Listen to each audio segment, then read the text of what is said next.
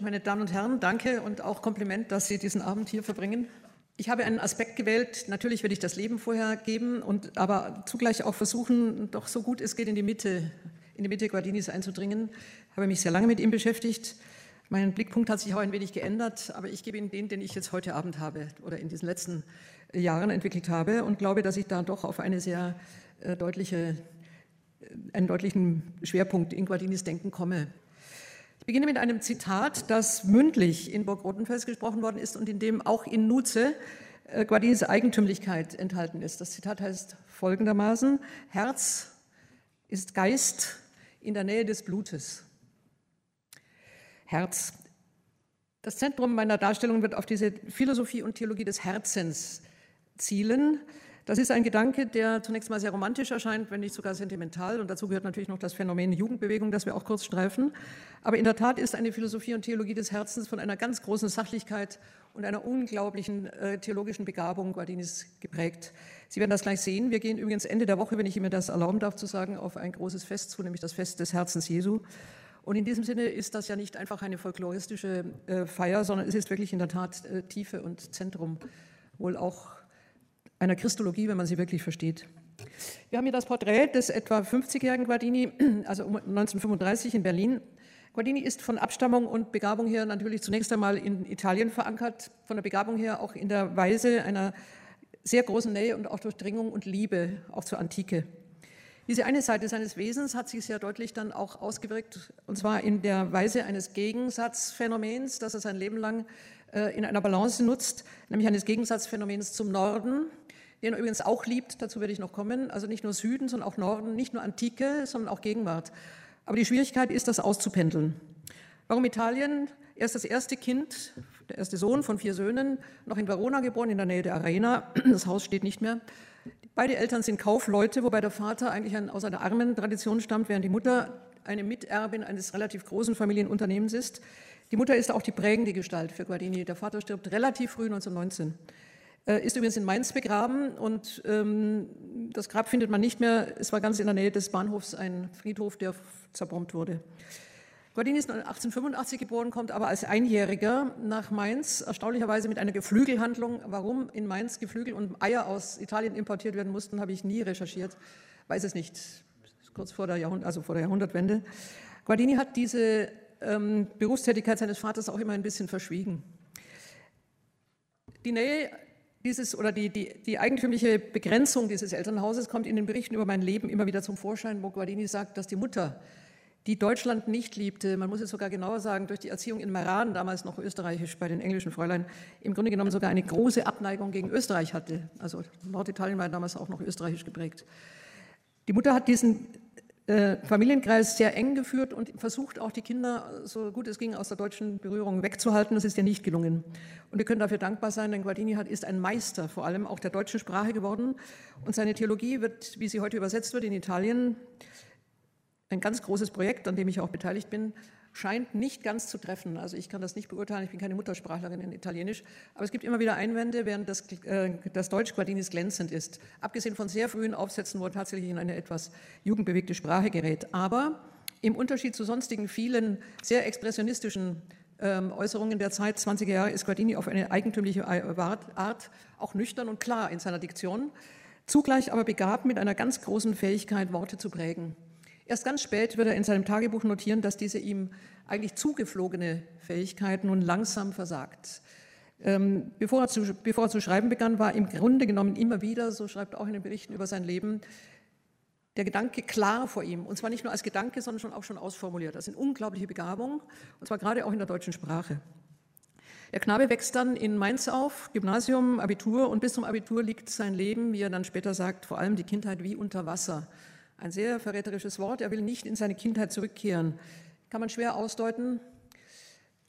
Wahrscheinlich war der, der, der Bereich, oder den die Mutter so absteckte, auch viel zu eng. Vor allem war wohl auch die Verankerung in der katholischen Kirche für, für den Knaben äh, stärker von einem Sollen oder einer Verpflichtung geprägt. Es gibt eine sehr enge Erziehung, er wird sie erst später lockern können und er ringt noch als Theologiestudent mit dem Phänomen der Beichte. Also das beunruhigt ihn in einer enormen Weise bis zur Skrupulosität. Also von daher kann man von einer sehr, sehr starken Führung oder sogar vielleicht Engführung im Geistigen sprechen. Der Abiturient weiß nicht, was er studieren soll. Das ist ein Trost jetzt für alle Eltern, Großeltern, aber auch für die Studierenden selber. Er, er, versucht nacheinander drei Studiengebiete abzudecken. Und zwar zunächst mal Chemie, vollständig daneben, weil der Vater Kaufmann ist, dann natürlich ähm, Volkswirtschaft in Berlin, vollständig unzufriedenstellend. Aber dann ein, letztes, ein letzter äh, Versuch nochmal in Medizin. Sie sehen, wie er springt, ja. Also Naturwissenschaften, dann Volkswirtschaft und jetzt letztlich Medizin. Nur die Angst vor dem Vater hielt ihn zurück, das zu Hause überhaupt zu sagen. Und in diese Krisenzeit, äh, 1905, fällt ein Ereignis. Was wir vor uns haben, ist das sehr äh, geklärte Gesicht, ein unglaublich sensibles, äh, feinnerviges Gesicht. Aber der junge äh, Student, der äh, aus diesen inneren Krisen und wirklich also einer Ahnungslosigkeit von seiner eigenen Begabung auch kommt, also vollständig willkürlich seine, seine Interessen erstmal setzt, äh, hat äh, in den frühen Fotografien ein unglaublich verschlossenes Gesicht. Also die ganze Kraft muss nach innen gegangen sein, nach außen schüchtern, verhalten, unmitteilsam. Die Entscheidung kommt unspektakulär wie die meisten Entscheidungen Guardinis ganz still, also im Grunde genommen eben nicht, nicht eklatant ähm, im, im, Sinne einer, einer Bekehrung oder einer, eines Sturzes wie Paulus vor Damaskus, nein. Er ist in Berlin in einem Gottesdienst 1905 äh, vollständig in sich zerrissen. Dominikanerkirche und beneidet den Bruder, der das Geld einsammelt in der, in der Messe, um seinen einfachen Dienst. Und bei dem Wort einfach gibt es ihm sozusagen einen Wink und er beschließt selbst etwas Einfaches zu machen. Also, schlichter kann man es gar nicht erzählen. Im selben Moment denkt er sich aber kein Bruder, sondern Priester. Und dann schreibt er, bei diesem Gedanken erfüllte mich ein stilles Glück, das einige Tage anhielt. Unspektakulär. Und dieses Glück bleibt. Als er es zu Hause mitteilt, ist die Mutter keineswegs erfreut. Man müsste über dieses italienische Elternhaus Guardinis tiefer arbeiten, das ist hier nicht der Platz. Das heißt, es gibt sowohl natürlich eine selbstverständliche Anhänglichkeit an die katholische Kirche, ist überhaupt kein Problem, es ist überhaupt keine Diskussion, als auch zugleich einen bestimmten Antiklerikalismus. Das kann man sehr schwer erläutern. Der Mutter war vor allem die Vorstellung der älteste, begabteste, Ihr selber aber auch am rätselhaftesten gebaute Sohn müsste in einer Soutane mit diesen vielen Knöpfen herumlaufen. Also sie fand es schlicht und einfach genannt, schreibt er. Ja? Also es war keineswegs willkommen, dass er sich dem Theologiestudium widmen wollte. An dieser Stelle hat er aber nun endgültig nun auch zugepackt. Er geht nach Tübingen, dort lernt er den Freund seines Lebens kennen, nämlich ähm, Josef Weiger, werden wir nachher gleich noch etwas sehen. Aber zugleich hat er noch einen Freund mitgenommen, der zunächst mal juristisch, äh, Jurist wird, nämlich Karl Neundorfer. Und von diesen beiden Namen her ist Guardini nun ein Leben lang begleitet. Wir müssen aber gleichzeitig hinzufügen, dass er sonst keine Freunde hatte. Also ein unglaublich konzentriertes, unglaublich auch aus sich heraus selbst entfaltetes Leben. In diesem Sinne ist Guardini nun ein später Student, wenig erweckt, aber diese, dieses äh, gewissermaßen in sich verschlossen sein hält auch im Theologiestudium noch an. Er hat nochmal eine Krise in Freiburg, die löst sich übrigens beim Rosenkranzbeten. Lesen Sie das alles einmal nach. Berichte über mein Leben sind ein eigentlich sehr dunkles Bild, das er von sich selber entwirft. Es ist 1945 geschrieben und zwar aus der Angst heraus, nachdem er bereits diese unglaublichen Erfolge hatte, dann eben aus der Berliner Zeit. Tübingen stand ihm noch bevor. Ein Freund von ihm würde eine, eine, Biografie schreiben und er würde ihm so eine Art Hagiografie verpassen. Also Guardini war ja damals schon der anerkannte und große wirkliche Erzieher und vor allem auch Lehrer äh, einer ganzen Generation. Und von daher hat er seine eigene Biografie jetzt dunkel gefärbt. Also er schreibt relativ, relativ eingeschränkt und auch nicht sehr, wie soll man sagen, also immer noch irritiert über seine eigenartige Weise, äh, so diesen lang, ganz langsamen Weg erst zu sich zu finden. Ja, das hält an bis 1915, damit dann ist der Mann schon 30 Jahre alt. Er wird der Führer, der Leiter, Führer, es heißt damals Führer, der Juventus, seine Jugendgruppe, und da hat er seine Gesellenjahre in Mainz. Übrigens mit großen Widerständen. Zu Mainz hat er eigentlich nie, weil hier eine Dame aus Mainz sitzt, ein Verhältnis gefunden. Ganz spät erst, als Mainz bombardiert wird, merkt er, dass er doch an dieser Stadt hängt. Aber ansonsten nur Widerstände, also kleinbürgerlich. Die Karriere, die er vorhatte, wurde ihm verbaut.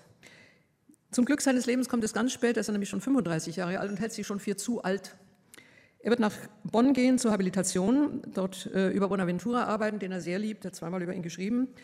Und in Bonn kommt nun die Sternenstunde seines Daseins, da nehmen wir die nächste Folie. Er wird nämlich im August 1920 nach Rotenfels eingeladen. Bis dahin ist Guardini, äh, hat später gesagt, wie eine zugekochte Flasche. Das heißt also etwas, ein unglaublicher Inhalt, eine unglaubliche Konzentration, ähm, vor allem auf die Vätertheologie, hat sich bereits in ihm gebildet. Er wird später aus diesem Fundus schöpfen, aber er hat noch keine Entbindung. Er wird dann zwar Dozent in Bonn, ja, aber die wenigen Studenten, das ist nicht das Thema, das ihn da wirklich reizt. Wenige Studenten, ich muss mich ein bisschen verbessern. Es kamen damals schon aus dem Schelerkreis natürlich auch berühmtere Köpfe. Unter anderem war Buber, Martin Buber, der Ältere, ähm, der in der Nähe von Frankfurt sein Lehrhaus hatte, auch unter den Hörern Guardinis. Aber diese ersten beiden Bonner Semester sind uns auch nicht sehr lesbar. Aber die Sternstunde, er nennt sie die Scheitelstunde, findet hier statt. Im August 1920 Burg Rotenfels. Und hier wird Guardini nun äh, eben diesen Korken aus der Flasche bekommen. Das heißt, er trifft auf eine Jugend zwischen 14 und 25, die aus der Erfahrung des Ersten Weltkrieges kommt, 1918 beendet, an sich eine zerschmetterte Zeit. Das heißt, die Monarchie war ja abgetreten, die Hohenzollern äh, als Prägung ja vor allem auch des protestantischen Deutschland, des Kulturprotestantismus und Träger dieser Kultur äh, zurückgetreten. Und nun beginnt eine Umbruchzeit in Deutschland, von der Guardini sagt, ich fühle, dass Großes im Kommen ist. Ich fühle, dass Großes im Kommen ist. Wir haben viele Zeugnisse aus diesen Jahren 1920, auch von anderen, übrigens auch von Edith Stein, da sind aber überwiegend eher so die oder Empfindungen, dass sich diese Welt äh, in einer Spannung befindet, die noch nicht gelöst ist. Also die Unsicherheit des Weges, unglaublich groß. Zugleich ist natürlich das Rheinland besetzt von den Franzosen, die großen ähm, wirtschaftlichen Probleme, vor allem auch natürlich die Inflation des Jahres 1923. Also Guardini ist in diesen Jahren auch wirklich ausgesetzt, ausgeliefert. Gleichzeitig aber hat er das Empfinden, dass hier etwas in der Gärung ist, äh, in das er hineinspringt. Wir nehmen die nächste Folie. In Rotenfels sammelt sich nun jene eben auch nicht behauste Jugend. Eine Jugend, die vor allem nun aus der Reformbewegung kommt, ursprünglich in Schlesien, also auf Alkohol und Nikotin verzichtet hat, ein Wanderleben führt, aber vor allem auch ein frommes religiöses Leben. Ohne Guardini wäre diese Jugend wahrscheinlich auf diesem Niveau auch geblieben. Aber Guardini wird es schaffen, ich erkläre gleich das Bild rechts unten, aus dieser noch jugendbewegt geprägten Welt eine Kulturbewegung zu machen. Spätestens 1924 ist Rotenfels in der Öffentlichkeit wahrgenommen, und zwar nun im Sinne dieses Veres Sacrum Catholicum. Es beginnt ein heiliger katholischer Frühling. Sie wissen, dass in Wien ja ähm, in, der, also in der Kunst dieser Ver Sacrum einsetzt, der heilige Frühling. In Deutschland wird es nur ein Ver Sacrum Catholicum und wir können uns die 20er Jahre, und zwar vor allem unter der Führung Guardinis, nicht intensiv genug vorstellen, nämlich in Durchbrüchen. Es ist das Jahrzehnt der Bewegungen, also zu einer, nun, und zwar interessanterweise eben einer Bewegung, die nun aus dem katholischen Raum kommt. Das heißt, dieses Defizit, das der Katholizismus etwa bis 1918 natürlich hatte, definitiv hatte. Ja, Zugang, ähm, Zugang zu den Universitäten war natürlich offen, aber Abschluss bei den Universitäten, die höheren ähm, also Berufe, die wie Philosophie, Theologie waren vor allem eben protestantisch dominiert. Aber nun beginnt die katholische Akademikerbewegung, die katholische Jugendbewegung, es beginnt die Liturgiebewegung und zwar mit einem unglaublichen ähm, Durchlauf, sehr, sehr schnell. Einer der ganz frühen, der daran teilnahm, war Josef Pieper, der noch sagte, man kann diese Erschütterung überhaupt nicht nachvollziehen, äh, die über diese liturgischen äh, Neuerungen kam. Und Sie haben hier unten rechts äh, das Bild von Rotenfels, das muss im Jahre 1925 gewesen sein. Ähm, das ist das große Burgfest immer im August gewesen und damals waren schon an die 1000 bis 1500 Personen da. Sie sehen, dass die Hallen schon gar nicht mehr reichen, sondern dass man im Freien tafelt. Und Sie sehen, ja gut, im oberen Drittel des Bildes eine Figur, die ganz einzeln steht. Das ist Guardini, der kleine Mann, da also nicht umgeben von den anderen und betet hier das Tischgebet und zwar ohne Mikrofon. Ja. Also Sie müssen sich die Konzentration, die Disziplin, die, also dieses, dieses Gestimmtsein auch auf diesen, auf diesen geistigen Kopf der ganzen Bewegung vorstellen. In diesem Sinne hat Guardini nun in Rotenfels gewissermaßen seine eigentliche Meisterschaft entwickelt. Er hat zwei Pole, also das ist das zum ersten die Jugendbewegung, eben vor allem der Quickborn mit diesem katholischen, mit diesem katholischen Aufbruchswillen. Er zieht nun die Kunst hinzu. Wir nehmen gleich das nächste. Das heißt, er wird den einzig Genialen in seiner Umgebung, wie er ihn nennt, nun auch in Rotenfels einsetzen, nämlich äh, Rudolf Schwarz aus dem Bauhaus. Und nun wird die Burg natürlich weit mehr als nur ein Gehäuse für diese äh, zunächst mal anfänglich schlesischen naturverbundenen, romantischen Jugendlichen. Jetzt wird sie Gehäuse für eine neue Kultur. Und das setzt nun in vielerlei Formen ein. Hier haben Sie jetzt mal die Stränge des Bauhauses. Die, die Farbgebung war ja nur schwarz-weiß. Man hat die roten Sandsteinbögen auch überstrichen, zum Teil, also heute unter. Ich, man könnte hier auch Kritik üben, das ist jetzt nicht meine Aufgabe. Ich habe Verschiedenes gesehen, was mir sehr eigenartig vorkam, gleichgültig. Aber das Gepräge der Burg war dann schon sehr aus dieser mittelalterlich staufischen Burg in eine, man kann fast sagen, Bauhausburg umstilisiert. Ja, Rudolf Schwarz, der große und bedeutende Architekt, der übrigens nach dem Krieg dann ja auch Köln wieder aufgebaut hat. Allerdings, ähm, wenn man seine wirkliche Handschrift sehen will, muss man nach Rotenfels gehen. Sie haben hier oben eine Kemenate, also mit diesen viereckigen Hockern, die tausendmal äh, nachgeahmt wurden, nie so gut wie in Rotenfels.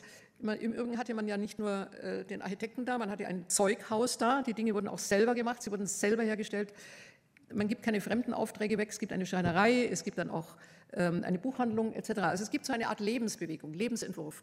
Und es muss nun alles im Sinne der neuen Bewegung verankert sein. Ähm, in einem neuen Werden heißt das. Das werde ich gleich nachher noch beleuchten, denn das hat natürlich ganz tiefe christologische äh, Wurzeln. Ich will das nicht zu viel jetzt auf einmal sagen. Ein neues Werden, der neue Mensch, die neue Kultur, der neue Entwurf.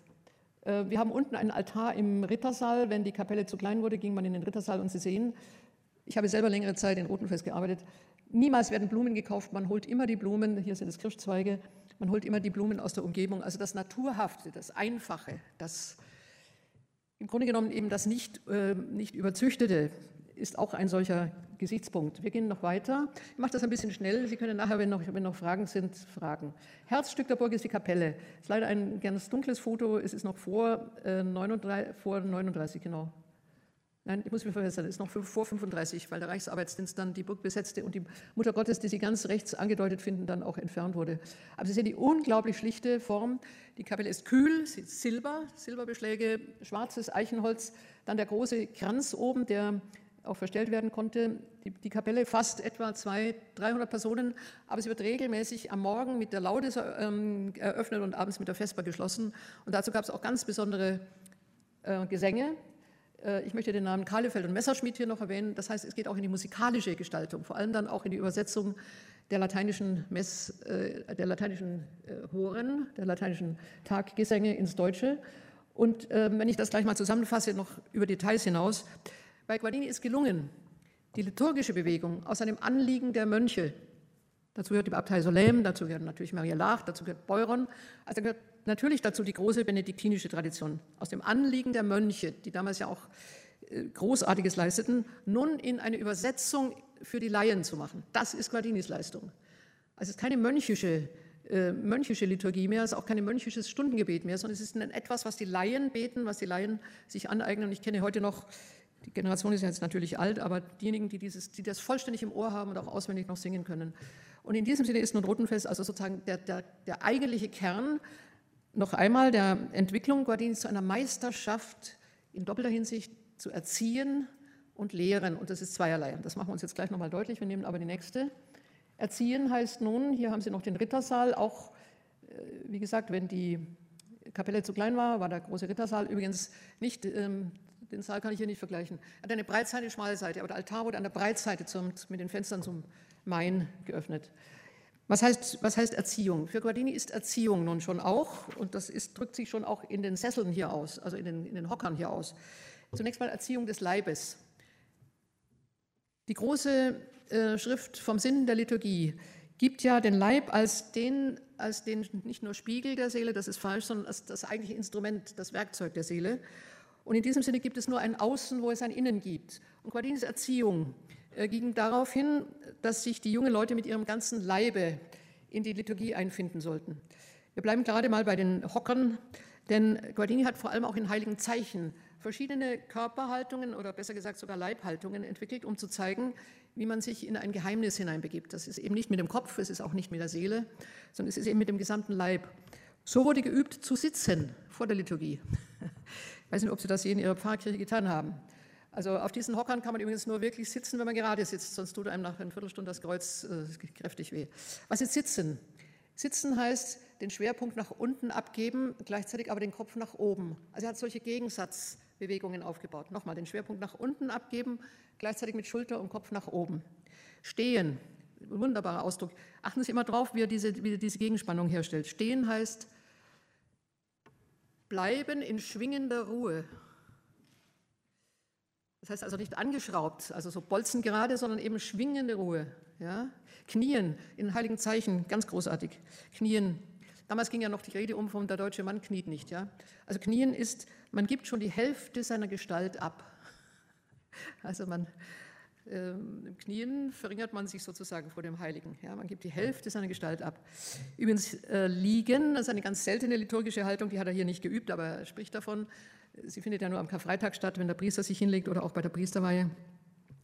Er nennt es ein gesammeltes Ausgegossensein. Wundervoll. Ne? Auch hier haben Sie wieder die Gegensatzqualität. Äh, ja?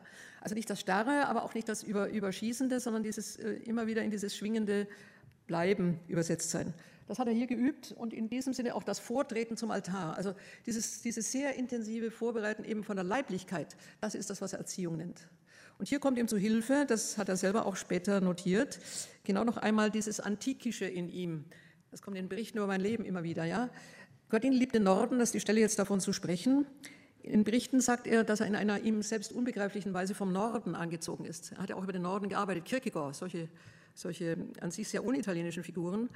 Der Norden ist für ihn dasjenige, was nicht die Klarheit, das Licht, die Eindeutigkeit der Form hat. Also Gestaltung, auch ein, ein wichtiges Wort dieser Zeit. Der Norden schafft etwas, was der Süden nicht kann. Er schafft das Schwebende, das Nicht-Eindeutige, dasjenige, was sich im Grunde genommen dem Blick entzieht. Und es scheint in einer eigenartigen Weise etwas gewesen zu sein, was Guardini anzog. Auf der anderen Seite, und da beziehe ich mich jetzt auf den Aufsatz Thule oder Hellas, der Norden ist Thule, aber Thule hat die Verführung, und jetzt kommt auch natürlich der Name Nietzsche ins Spiel, nämlich in diese dionysische, überschwängliche, jetzt nochmal ungebundene und auch leidenschaftliche Form überzutreten, in der letzten Endes etwas verloren wird, nämlich antikisch ausgedrückt das Glück der Gestalt. Also nochmal Gestaltetheit im Sinne der Geformtheit des Selbstseins, eines Selbststandes, der im Norden, wie er meint, ähm, natürlich gelockert wird, aufgelöst wird, in einem wesentlichen Sinne sich auch verlieren kann, auch in eine Hingabe, verlieren kann, gleichzeitig aber nicht sich selber mehr in der Hand behält. Und dieses in der Hand behalten ist auch etwas, was hinzukommen muss.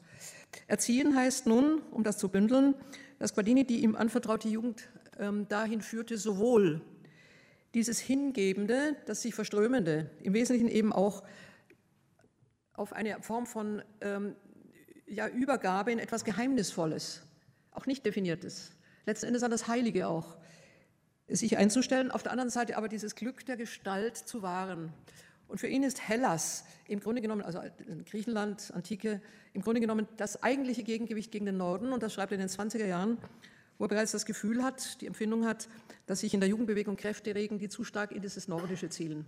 Wir sind noch weit entfernt von 33, aber er hat bereits eine kleine, eine kleine Warnung. Also sich zu stark in dieses Empathische, in dieses unglaublich sich Verströmende, in das Ziellose auch, in das pure Empfinden äh, zu überliefern, während wir auf der anderen Seite ja so etwas brauchen wie einen Selbststand, auch Selbstreflexion, Rationalität natürlich, die lockershafte Qualität des Geistes. Deswegen spricht er auch immer wieder vom Licht, das Licht, das Süden.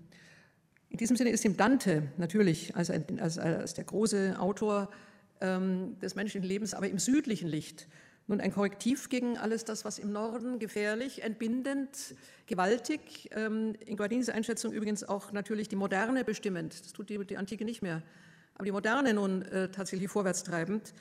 In diesem Sinne ist die Antike etwas, was, oder das Licht der Antike etwas, was, den, was diese, diese deutsch-nordische Unbestimmtheit, das Vorwärtsdrängen, das nicht genau weiß, wohin es drängt, in Zügel zu halten hat. Ich füge gleich hier hinzu, dass Guardini zwei, wenn nicht drei Generationen deutscher Jugend erzogen hat und komme jetzt auf den zweiten Bereich, in dem er wirkt, nämlich nicht nur in Rotenfels, da können wir gleich die nächste Folie auflegen, sondern der zweite Punkt, jetzt deutlicher intellektuell und deutlicher auch äh, von ähm, großen philosophischen Themen her geprägt, natürlich die Universität. 1920 ähm, Rotenfels, 1923 Berlin. Mit einem sehr undefinierten Auftrag, nämlich katholische Weltanschauung zu lehren. Guardini hat später den Ausdruck katholisch gegen christlich äh, verändert, also auf seinen eigenen Wunsch. Das heißt nicht, dass er das unterschätzt, im Gegenteil, die erste äh, Antrittsvorlesung hat fast einen Skandal hervorgerufen, im damals natürlich protestantisch durchwirkten Berlin, und zwar weil er das Katholische von Kat Hollon herdeutete, also auf ein Ganzes bezogen. Und die katholische Weltanschauung, mit der er natürlich zunächst mal gar nicht zurechtkam, weil sie diffus war, völlig diffuse Auftrag, den ihm niemand beschreiben konnte, wurde von ihm dann so definiert, und das gab einen kleinen ähm, Tumult im Hörsaal, weil ihm ein Hörer deutlich und direkt widersprochen hat.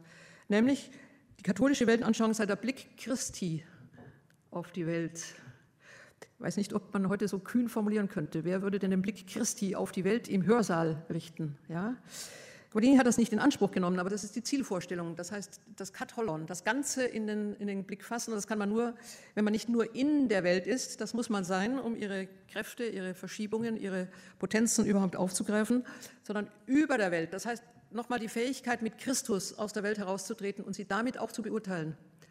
Also die Krisis, eine Kritik, eine Unterscheidung vorzunehmen. Unterscheidung des Christlichen heißt der große Sammelband da 1935. Unser Blick Christi auf die Welt, das war der Anspruch Berlins. Der Erfolg gab ihm recht. Guardinis Hör, also die großen Vorlesungen Guardinis waren von Hörern aller Fakultäten besetzt. was wiederum zum Neid verschiedener Kollegen führte, müssen wir alles weglassen.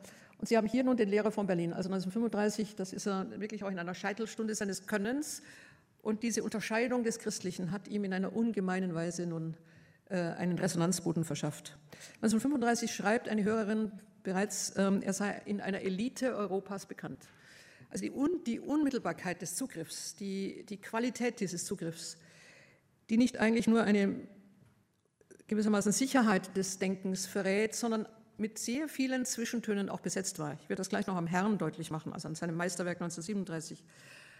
Dieses, ähm, wie er später an Reinhold Schneider wohl geschrieben hat, dieses Erdbeben, von dem Sie schon gesprochen haben, das Erdbeben, das durch seine Schriften läuft. Eine Hörerin, die schrieb, dass Guardini einen bis an den Abgrund führt, dann stehen lässt und wartet, ob man darüber wegkommt. Andererseits in der nächsten Stunde dann wieder Hilfen gibt, um drüber zu springen. Also dieses ungemein ausgesetzte, gleichzeitig wagemutige, also wirklich das Wagen eines Blickes Christi einzunehmen. Das hat ihm den Hörsaal ähm, gewissermaßen zugetrieben. Es gibt Zeugnisse, Viktor von Weizsäcker, äh, der, der, Begründer der Psychomatik. Weizsäcker hat einmal gesagt, ähm, Karl Barth, ähm, Karl Barth ist erschütternd, Josef Wittig ist liebenswert, Wittig liest man nicht mehr heute. Guardini ist ergreifend. Immer muss er einen Ketzer an seine Brust drücken und mit ihm ringen. In der Tat hat er erstaunlicherweise in seiner katholischen Weltanschauung nicht einfach in katholische äh, Denker behandelt oder auch nicht nur einfach theologische Denker behandelt. Es geht eben von Platon über Sokrates, es geht dann über, ähm, wenn wir die Liste gleich in der Neuzeit weiterführen, über Kierkegaard, über Mörike, über Hölderlin, das sind alles keine katholischen Denker. Die Vorlesung über Shakespeare ist leider verloren, auch über Montaigne, der ein Skeptiker war, ist leider nicht mehr da. Und dann die berühmte große Vorlesung, für die wir keine Unterlagen mehr haben, über Nietzsche. Und zwar Nietzsche in einem doppelten Sinne, zustimmend, weil Nietzsche für ihn äh, sozusagen das, der Seismograph für ein verfehltes religiöses Verständnis war. Seismograph, Nietzsche enthält sehr viele richtige Beobachtungen. Auch der Hass sieht gut, selbstverständlich, sehr gut, sogar wie die Liebe. Aber zugleich natürlich auch die falschen Lösungen vorschlägt. Aber Guardini geht hier hinein, der Blick Christi. Das heißt etwas, was sich in seiner Besonderheit und in seiner, ja, in seiner Schräge, gerade bei Nietzsche, noch einmal selber belehren lassen muss. Also Guardini wird niemals, das würde er auch beim Rilke-Buch so machen, bei der Rilke-Vorlesung, niemals nur jemand nach gehen oder nicht nur aufhellen, sondern Guardini wagt Urteil, Urteil. Und zwar nicht jetzt persönliches Urteil, sondern im Angesicht der Evangelien, im Angesicht der Paulusbriefe. Wie verhält es sich? Wahrheit. In den Berichten über sein Leben steht am Ende der Satz, auch hier muss man staunen, ich weiß nicht, wer von uns das sagen würde, auch wenn er als Lehrer unterwegs und, äh, gearbeitet hat. Zuweilen war es, als stünde die Wahrheit wie ein Wesen im Raum. Ich würde einen solchen Satz nicht zu sagen wagen, aber das ist großartig. Und man muss ja wissen, Guardini war nicht eitel. Guardini ist von einer beständigen Angefochtenheit. Wir haben hier unten den alten Mann, auf der rechten Seite links haben Sie Josef Weiger, ja, damit ist auch Mooshausen noch genannt. Äh, Mooshausen ein winziges Örtlein, in das Guardini dann 1943 von Berlin flüchtete. Berlin war damals bombardiert und Guardini hat sich zwei Jahre zurückgezogen. Ich komme damit auf die Frage seiner äh, Theologie oder auch Philosophie des Herzens. Wir nehmen mal den nächsten, nächste Folie. Ich werde das mit den Folien jetzt zu Ende bringen, weil ich dann Ihre Aufmerksamkeit wirklich nur noch für den Gedanken Guardinis brauche. Das ist jetzt ganz spät. 1945 wird er noch nach Tübingen berufen und noch 1948 nach München. Und die großen München, übrigens hat er überall den größten Hörsaal, immer wieder zum Neid der Kollegen. Ja. Guardini ist ja nicht fachspezifisch, er hat keine Disziplin, die er vertritt. Das heißt schon Religionsphilosophie, aber heute würden wir das anders angehen. Aber Guardini hat in einem unvergleichlichen Maße den Resonanzboden der Universität geöffnet für Christus. Und sowohl die Generation nach dem Krieg als auch die, dann die Generation 48 von München bis 62 hat den Hörsaal, die Aula und das Audimax gefüllt. Gleichzeitig in München noch die Ludwigskirche, gerade gegenüber der Uni, mit den großen Predigten Guardinis, auch bis 1962. Die Kirche übrigens so voll, die wird heute nie mehr voll. Die Leute standen, überwiegend Männer. Ganz berühmt, diese großen Predigten. Also auch hier hat er eine Zweipoligkeit. Auf der einen Seite die akademischen Vorlesungen und die Predigten. Wir nehmen jetzt das letzte, vorletzte Bild. Ja, ja gut, das sind die Briefe an Weiger, die empfehle ich Ihnen mal zu lesen, zwischen 1908 und 1962. Sie haben gewissermaßen im Spiegel dieser Korrespondenz diese innere Entwicklung auch des sehr unsicheren jungen Mannes, sehr unsicher, sehr an sich verzweifelnd.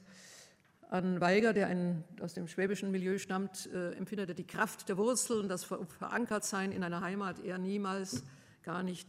Aber Weiger hat ihn in Film gestützt. Wir nehmen jetzt die, das Porträt noch, das ist die Totenmaske Guardini stirbt am 1. Oktober 1968 im ominösen Jahr in München. Die Studentenrevolte ist in voller Blüte.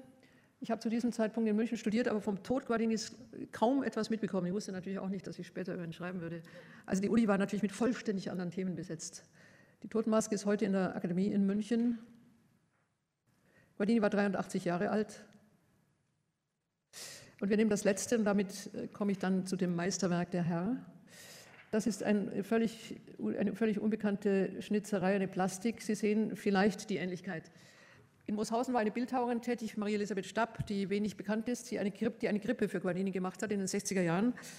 Die Grippe existiert noch, ist jetzt in Italien. Und sie hat Guardini als König abgebildet. Weiger als Hirten, einem Lodenmantel und Guardini nun als König in einem Purpur.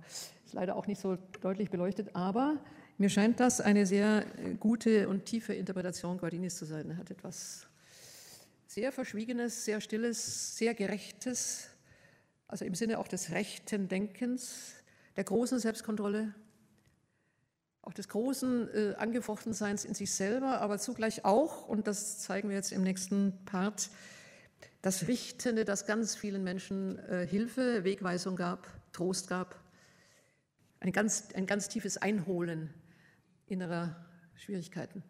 Danke, dann wir können es auch stehen lassen. Ich kann aber jetzt, werde dann keine weiteren Folien mehr haben. Wir sind in Berlin stehen geblieben. 1937 kommt in Berlin das Meisterwerk Der Herr heraus. Sollten Sie es zu Hause haben, nehmen Sie es heute Abend noch einmal in die Hand. Es sind Predigten. Sie haben auch zu dieser Zeit, beginnend aber bis in die 60er Jahre hinein, ganze Generationen von Theologen geprägt. Warum?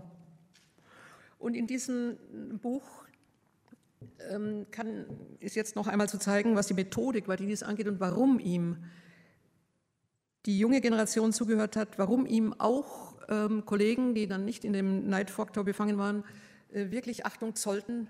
In München war es immerhin noch Michael Schmaus, der, glaube ich, wirklich seine Größe erkannt hat. Und dieses Buch heute übrigens wiederum, ich nenne mal einen Namen, von Papst Franziskus auch sehr intensiv gelesen wird. Vollständig anders, als wir heute Exegese treiben. Eben keine historisch-kritische Exegese, aber was macht er? Zentrales Wort für Guarini ist das Wort Wahrheit. Das schon natürlich auch ein anfechtbarer Punkt in, einem, in einer Zeitgenossenschaft, die sich im Relativismus gefällt. Was ist Wahrheit? Ich sage es ganz einfach, Christus ist Wahrheit. Guarini hat seine Methode reflektiert immer wieder, weil es natürlich viel zu simpel ist, das so auszusprechen. Mit der historisch-kritischen Methode hat er sich nicht vertraut gemacht, er hat sie geachtet, er hat sie an seinem Schüler Kahlefeld auch begrüßt. Kahlefeld hat ihm auch Verschiedenes dazu gesagt. Guardini hat aber immer wieder betont, dass es nicht sein Weg sei. Aber was ist sein Weg? Ich gehe aber von der anderen Seite dran meistens heute, sowohl in der Theologie, aber auch in der Religionsphilosophie, die ich selber auch unterrichtet habe, geht man auf die Gestalt Christi oder auch Gottes oder überhaupt des Christentums zu, indem man von der Anthropologie her einsetzt. Das heißt von der Selbsterfahrung des Menschen, das heißt auf der einen Seite natürlich von seiner, von seiner Selbstständigkeit, aufklärerisch gesprochen natürlich auch von, seinem, von seiner Autonomie, von seiner Freiheit, vom Moment der Aufgeklärtheit, vom, vom Wesen als Vernunft besetzt Gleichzeitig aber versucht man in dieser äh, Erfassung seiner selbst Spuren eben eines Schöpfers freizulegen, denn in mir muss ja eingeschrieben sein, dasjenige, was der Schöpfer mir eingeschaffen hat. So kann ich auch von der Vernunft auf den Logos kommen, ein Beispiel. Ich kann aber auch von der Sinnlichkeit, Guardini hat das selber getan, die Sinnlichkeit und die religiöse Erfahrung. Ich kann von der Sinnlichkeit natürlich auf die unglaubliche Fülle Gottes schließen. Ja, der Logos ist ja stärker von der Klarheit her gesehen, auch stärker von der Rationalität her aber die Sinnlichkeit stärker von der Fülle Gottes, von der unausschöpflichen Fülle, von der, von der, im Wesentlichen von der, von der Sättigung, wie Guardini sagt, der Sättigung des Daseins mit Vollendung, einer unglaublichen Sättigung. Wäre das alles, wäre es schon zu wenig, wiederum gegenspannend dann die Erfahrung der Gebrochenheit, der Verzerrtheit, des Ungenügens. Man kann umbrandet sein von Schönheit, aber an dieser Schönheit keinen Gefallen mehr finden. Das heißt, für Guardini ist die Zerrissenheit der Existenz, zeitgleich natürlich auch 20er Jahre Existenzialismus, auch Heidegger, natürlich gekennzeichnet von einer Nichtigkeit, die übrigens ganz deutlich auch abholt. Er spricht ja auch über das Nichts.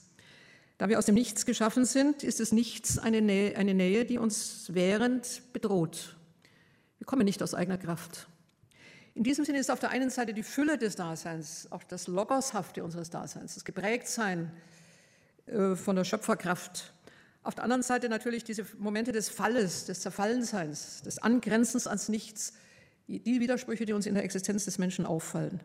Man kann von dieser Anthropologie aus hochsteigen. Überhaupt kein Zweifel, es ist sogar angebracht. Vor allem, wenn man mit einer Gruppierung zu tun hat, die deutlich agnostisch ist, dann ist es eindeutig, dass man anthropologisch einsetzt.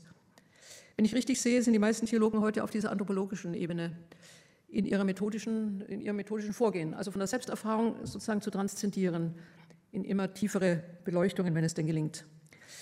Interessanterweise macht Guardini das Gegenteil. Und es wäre zu fragen, ob vielleicht diese, diese Umdrehung des Problems genau dahin führt, dass man schneller, wirksamer, vielleicht sogar eindrücklicher vor die Gestalt Christi kommt. Nämlich, und das hat er immer wieder in den Vorlesungen betont, er geht von der Offenbarung aus und zwar ohne Einschränkung. Das heißt nicht von der Anthropologie, sondern nun, äh, nun von einem sehr zunächst mal verhaltenen und auch nicht sich eindeutig mitteilenden Faktum, dass Gott gesprochen hat, und zwar durch die Zeiten gesprochen hat, über 2000 Jahre hinweg oder 1500 Jahre hinweg bis zur Gestalt Christi, bis zu den letzten äh, Apostelbriefen. Und dass die Offenbarung hier als Ganze genommen, als Ganze unbezweifelt und als Ganze Ausgangspunkt des Denkens wird. Das heißt genau umgekehrt. Insofern ist die Gestalt Christi, nochmal, die Gestalt Christi, und zwar im Sinne der Evangelien, aber auch im Sinne des Blickes von Paulus und mit einer ganz besonderen Liebe bei Guardini auch im Blick des Johannes, also des Lieblingsjüngers, der Ausgangspunkt der Überlegungen, und zwar zunächst mal relativ schroff. Das heißt nicht in der Frage, ob wir das verstehen, sondern eher in der Frage, ob das herausfordernd ist. Inwiefern widerstreitet Christus unserer normalen Welterfahrung, unserem normalen Weltbezug? Guardini hat noch ein ganz spätes Buch unvollendet hinterlassen, die Existenz des Christen, und wird hinzufügen, dass es darum geht, in diesem 80-jährigen Getauftsein, von der Taufe ansetzend bis zum Tode, wörtlich den Umbau des Existenzbewusstseins zu vollziehen. Das ist die Provokation, den Umbau des Existenzbewusstseins. Denn das Existenzbewusstsein wurzelt im Hier und Jetzt, wurzelt in den normalen Beziehungen, wurzelt in dem, was uns gegeben ist, wurzelt auch in dem Kampf, den wir führen, auch in dem Selbststand, mit dem wir uns gegen andere abgrenzen. Der Umbau bedeutet, dass wir nicht in uns wurzeln, sehr einfach. Der Umbau bedeutet, dass Welt nicht ist, was sie zu sein scheint. Umbau bedeutet auch, dass sie in sich einen Bruch trägt, einen Riss trägt, der sich nicht sehr schnell verrät. Und die Frage, warum dieser Riss da ist, kann wiederum nur aus der Offenbarung beantwortet werden. Der Sündenfall. Das ist nicht ein Mythos. Das ist nicht eine Frage, die sich sozusagen auflöst, wenn man sie länger betrachtet und äh, überhaupt die Schuldfrage auslagert. Es gibt Religionen, die ja überhaupt nicht über Schuld formulieren, sondern über Leid formulieren. Guardini hat sich vor allem auch mit dem Buddhismus hier auseinandergesetzt.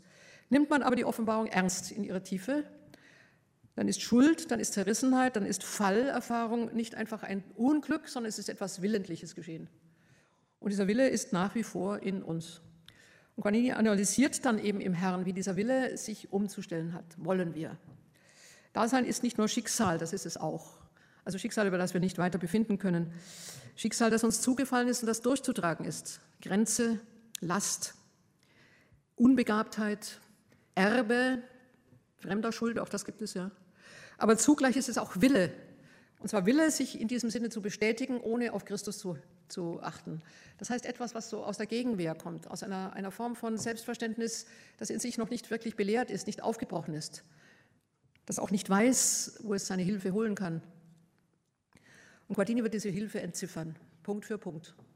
Ich gebe das Zeugnis einer Hörerin, ähm, Annie Schröder, weiter Obekan. Sie schreibt an, einen, an Pater Willibord Bergade in Beuron, einen der berühmten Künstlermönche, Gott kann uns noch nicht ganz verlassen haben, weil er uns einen Lehrer wie Guardini gegeben hat. Das schreibt sie 1939, kurz, vor der, kurz bevor er zwangspensioniert wird von den Nationalsozialisten. Er kann uns noch nicht ganz verlassen haben, weil er uns einen Lehrer wie Guardini gegeben hat. Jetzt sind wir nicht mehr beim Erzieher. Ich habe noch mal gesagt, Erzieher, schon das ist eine ganz große Kunst, ist dieses Durchscheinen des Leibes auf das Geistige. Ja? Also wie bilde ich meine Leibhaftigkeit aus, sodass sie wirklich mein Inneres ausdrückt. Gegensatzspannung innen-außen aber auch innen oben. Also wie, wie erziehe ich meine Leibhaftigkeit, damit ich wirklich in diesem, schon, schon von, von meiner ganzen Gestalt her in Bezug stehe. Lehren heißt noch etwas anderes. Das heißt, auf die Wunden des Herzens kommen, auf die Wunden zu sprechen kommen, für die bereits eine Heilung angeboten ist, aber wir wollen die Heilung nach, unserem, aus, nach unserer Auswahl definieren. In diesem Sinne ist Guardini nun Priester, auch in dem, was er sagt. Und dieses unbedingte, Annehmen der Gestalt Christi ist ein Entschluss. Das kommt nicht einfach aus Logik. Natürlich könnte man theologische Sätze geben, dass Christus unser Erlöser ist. Man könnte das sozusagen rational glauben. Für Guardini ist die entscheidende Position, dass das aus der Rationalität, jetzt kommen wir zu dem Begriff wieder, des Herzens kommt. Wie kann es geschehen, dass in der Wahrnehmung der Gestalt Christi deutlich wird, dass er uns innerlicher ist als unser inneres Selbst? Man hört hier Augustinus, Augustinus, aber auch Johannes, übrigens auch Platon, also diese riesige Linie Platon, ähm, übrigens Johannes dann äh, als auch ein, jemand, der aus dem platonischen Denken bei Guardini gelesen wird, Augustinus, dann geht die Linie weiter zu Pascal. Das heißt, alles Denker, die nicht aus, der, aus, der, aus dem Gegenüberstehen, sondern aus dem sich einlassen, aus dem in, aus der, eigentlich aus der Inkarnation in Christus heraus, aus dem, was Paulus nennt, ähm, ein alter Christus werden, ein zweiter Christus werden, leben und für Guardini ist das Lehren darauf ange angelegt, zu fragen, wie die Gestalt Christi in uns immer tiefer das ersetzt, was wir eigentlich Ich nennen. Man muss ja auf etwas achten, damit man nicht in die falsche Richtung gerät. Die Vorbereitung, die Sammlung, die Wahrnehmung Christi ist nicht so in der Zielbewegung, dass Christus letzten Endes uns ersetzt. Das ist ein Gedanke, der übrigens wirklich vollständig daneben ist. Guardini hat in manchen Punkten auch gegen die Mystik gesprochen, und zwar gegen eines der großen Missverständnisse, die bis heute laufen, vor allem übrigens in der nichtchristlichen Mystik, als wäre Mystik ein Verschmelzen. Ein Verschmelzen mit einem Göttlichen, ein Verschmelzen mit einem Nichts, ein Verschmelzen mit einem Selbst. Verschmelzen ist ein vollständig falscher Terminus.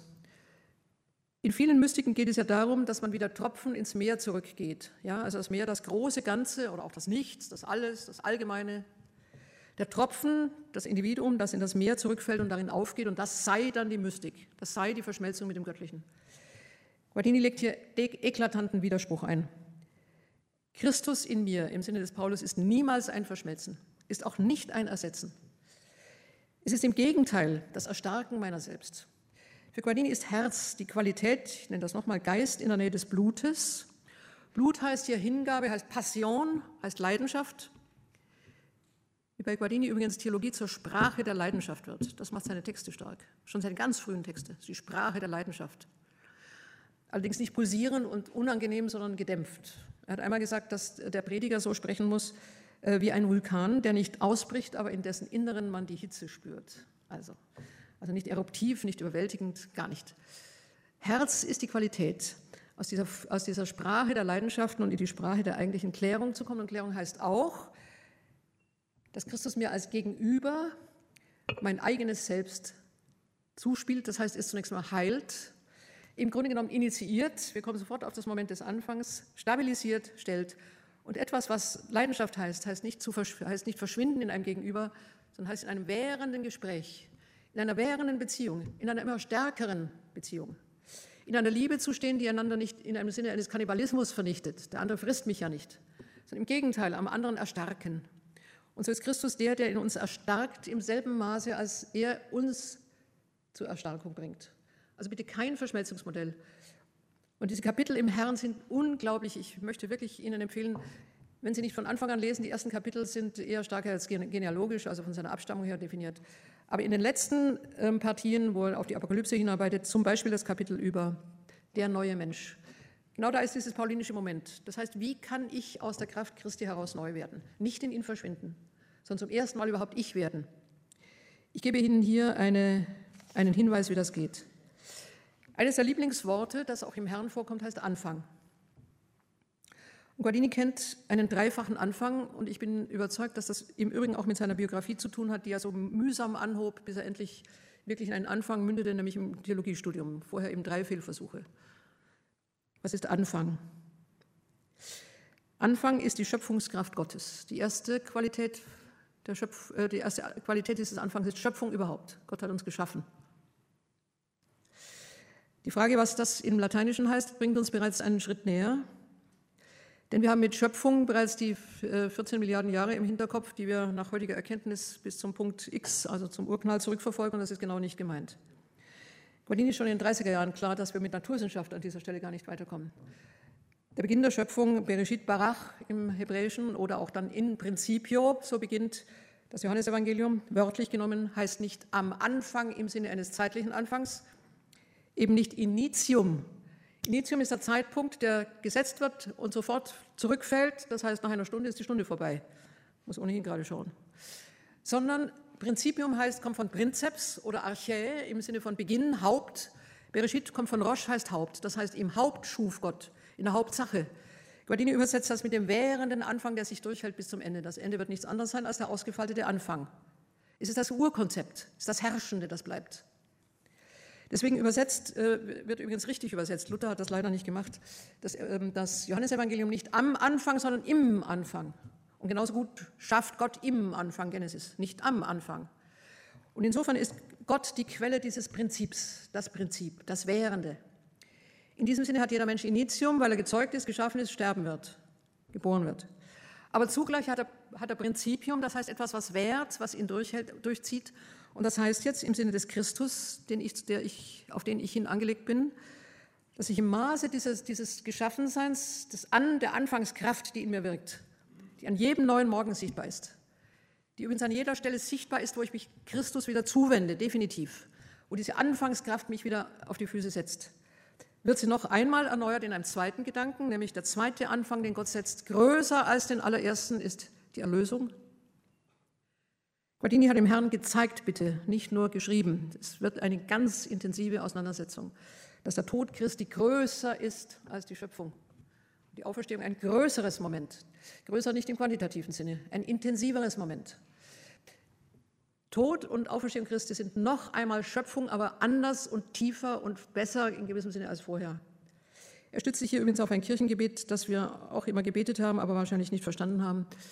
Du hast uns geschaffen und noch wunderbarer erneuert. Vielleicht haben Sie das noch im Ohr. Er stützt sich auf die Kirchenväter, die gesagt haben, Gott hat uns ohne uns geschaffen, aber wird uns nicht ohne uns erlösen. Der zweite Anfang, das zweite Prinzip. Wir sind gelöst. Auch das ist im Wachstum des inneren Menschen auf Christus hin zu bedenken. Wir sind nicht nur ins Leben gesetzt, wir sind zugleich auch gelöst. Das heißt, die ganze Schuldfrage hat von daher ihr Gewicht verloren. Ich sage einen Satz, der auch mündlich kam, den ich aber äh, aus einem schriftlichen Bericht übernommen habe, der aber nicht bis jetzt nicht veröffentlicht ist. Christus tritt vor uns hin, das ist einer dieser Sätze, das sind ganz kurze Sätze und dazu gehört eine Meisterschaft, sowas zu formulieren. Christus tritt vor uns hin und sagt, deine Sünde ist meine Sünde. Meine Sühne ist deine Sühne. Und Guardini fügt hinzu, Größeres kann nicht gesagt werden, dass Gott aus einem Sünder einen Menschen macht, der ohne Schuld dasteht. Ohne Schuld. Noch von Paulus unterlegt. Und von daher, ich mache den Bogen zu Ende, gibt es für den Christen ein Werden, nicht nur ein Dasein. Und genau das meint nun Umbau des Existenzbewusstseins. Was heißt Werden? Werden auf hin. Wir sind in einer beständigen Bewegung. Wir sind in einer beständigen Bewegung aus diesem Gelöstsein nun in die Zielgerade, in den dritten Anfang, den wir übrigens meist überhaupt nicht bedenken. Es gibt einen dritten Anfang, der noch vor, vor uns steht, nämlich die Apokalypse. Das ist nicht einfach Zerstörung. Apokalypse heißt aufdecken. Kalypso ist das Verborgene, Apo heißt auf. Ne? Wir, kommen, wir, gehen auf ein Kommen Christi zu. Und das ist nicht nur ein einfaches Kommen, das ist ein dritter großer, ein dritter großer prinzipieller Schritt. Auch der nochmal groß. Schöpfung, Lösung und dann die Wiederkunft Christi und die Installation einer neuen Himmel, einer neuen, eines neuen Himmels, einer neuen Erde. Damit mache ich jetzt meinen Schlusspunkt. Und wir sind beim Herzen. Was heißt Umbau des Existenzbewusstseins? Was heißt Umbau des Herzens an dieser Stelle? Blut heißt Verankerung in der Natur, nochmal Leidenschaft, Schuld auch, natürlich. Aber Geist nun, der, der aus diesem herausgeführt hat. Und für Guarini ist nun der entscheidende Gesichtspunkt, den er seinen jungen Leuten, sei es Akademie, sei es Universität, sei es äh, Rotenfels, äh, wirklich vorgetragen hat, dass wir an diesem Werden beteiligt sind. Wir sind in das Werden gestellt. Und wir haben dieses Werden durchzuziehen. Das ist genau das, das ist der Zug Christi. Wir sind nicht einfach da, werden von ihm geschaffen, werden von ihm erlöst, werden von ihm irgendwann mal wieder getroffen, sondern es ist die unabdingbare Aufgabe des christlichen Daseins, in diesem Werden mitzuwirken. Was wir, was wir nicht tun, wird nicht getan. Das klingt an sich bekannt, aber Guardini hat es zu einer enormen Qualität zugeschärft. Nochmal das Kapitel der neue Mensch. Der neue Mensch ist nicht nur einfach begabt, er ist nicht nur einfach entlastet und führt dann sein Leben weiter, irgendwie recht schlecht, sondern er muss sich, jetzt kommt der Punkt, in die Vollendungskraft Christi stellen. Er muss sich das in den Radius des Tuns Christi stellen. Ich gebe Ihnen ein Beispiel, das, das ganz verblüffend ist. Mir hat es ein Quickborner erzählt. Damals wollten alle jungen Männer Priester werden, weil Guardini dieses enorme Vorbild gegeben hatte. Und Guardini hat ihnen gesagt, ihr dürft nicht alle Priester werden, es geht nicht. Ja? Ihr müsst in die verschiedenen Berufe rein. Ihr müsst in die Naturwissenschaften, ihr müsst in die Geisteswissenschaften. Einem anderen hat gesagt, du musst Atomphysik studieren. Der hat mir dann erzählt, ja. Atomphysik war damals nicht so pfui wie heute. Ist auch Atomphysiker geworden. Er hat gesagt, ihr müsst die Welt gestalten und ihr müsst, ihr müsst hineingehen in die Bereiche, in denen die Christen etwas mitzureden haben. Also nicht alle Priester werden, ja. Ich meine, heute wäre es ja wahrscheinlich ein anderes Problem. Aber was heißt werden? Und damit äh, bündle ich das jetzt. Werden heißt, die eigene Existenz in diesen Strahlungsbereich Christi stellen. Das heißt, auf die Apokalypse hin arbeiten. Die Umwandlung der Welt mitvollziehen. Gott zieht uns nicht wie einen leeren Sack hinter sich her und bringt uns dann ans Ziel. Jetzt der Satz, bitte gut zuhören, grandioser Satz, einer dieser großen Sätze. Es gehört zur Gnade, es gehört zur Größe der Gnade, dass sie unsere Mitwirkung wünscht. Was wir nicht tun, wird nicht getan. Wo wir mit Christus nicht arbeiten, arbeitet nicht Christus für uns.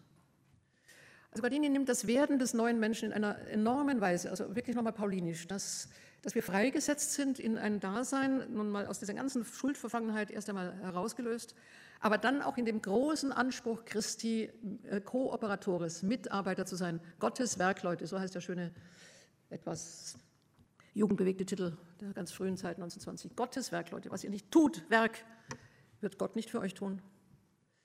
In diesem Sinne ein unglaublicher Auftrag, eine unglaubliche, also wirklich also nochmal Initiative, sich in den Dienst zu stellen und in diesem Dienst natürlich nicht von Anfang an fehlerfrei zu sein. Es gibt noch einen schönen Satz, nicht von Anfang an von den Schäden des Werdenden frei sein wollen.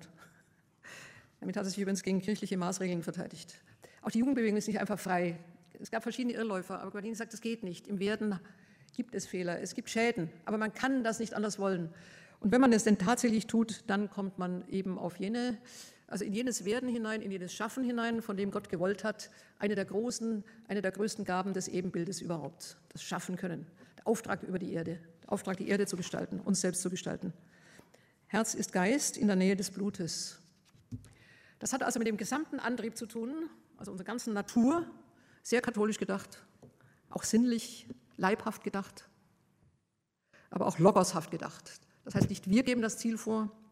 Letztes Zitat aus Anselm, über den er gearbeitet hat. Der Mensch ist omnipotentia sub deo. Sub deo darf man nicht weglassen. Die Aufklärung hätte gesagt, der Mensch ist omnipotentia. Das geht nicht. Aber omnipotentia sub deo, Allmacht unter Gott. Da hinein hat uns Christus gestellt. Und wir können nicht sagen, wir sind klein, wir können es nicht, wir haben das, die Kraft nicht dazu. Nein, nein. Auch das Kapitel Pfingsten im Herrn. Wir haben die Kraft. Und dieses beständige Wegducken, das beständige sich klein fühlen, das beständige sich belastet fühlen, ist genau nicht, nicht. Es ist weder paulinisch, es ist nicht christologisch. Der Herr ist wirklich in diesem Sinne die eigentliche große Anziehung, auf die wir zulaufen. Und das Herz weiß es und das Herz spricht an. Und die Theologie des Herzens hat nicht etwas nochmal Romantisches, Sentimentales, Gefühliges, nein, nein. Die ganze Kraft der Leidenschaft, des Blutes und es hat die ganze Kraft des Lichtes, des Lichtes, des Logos, der Christus ist. Ich danke jetzt für Ihr Zuhören.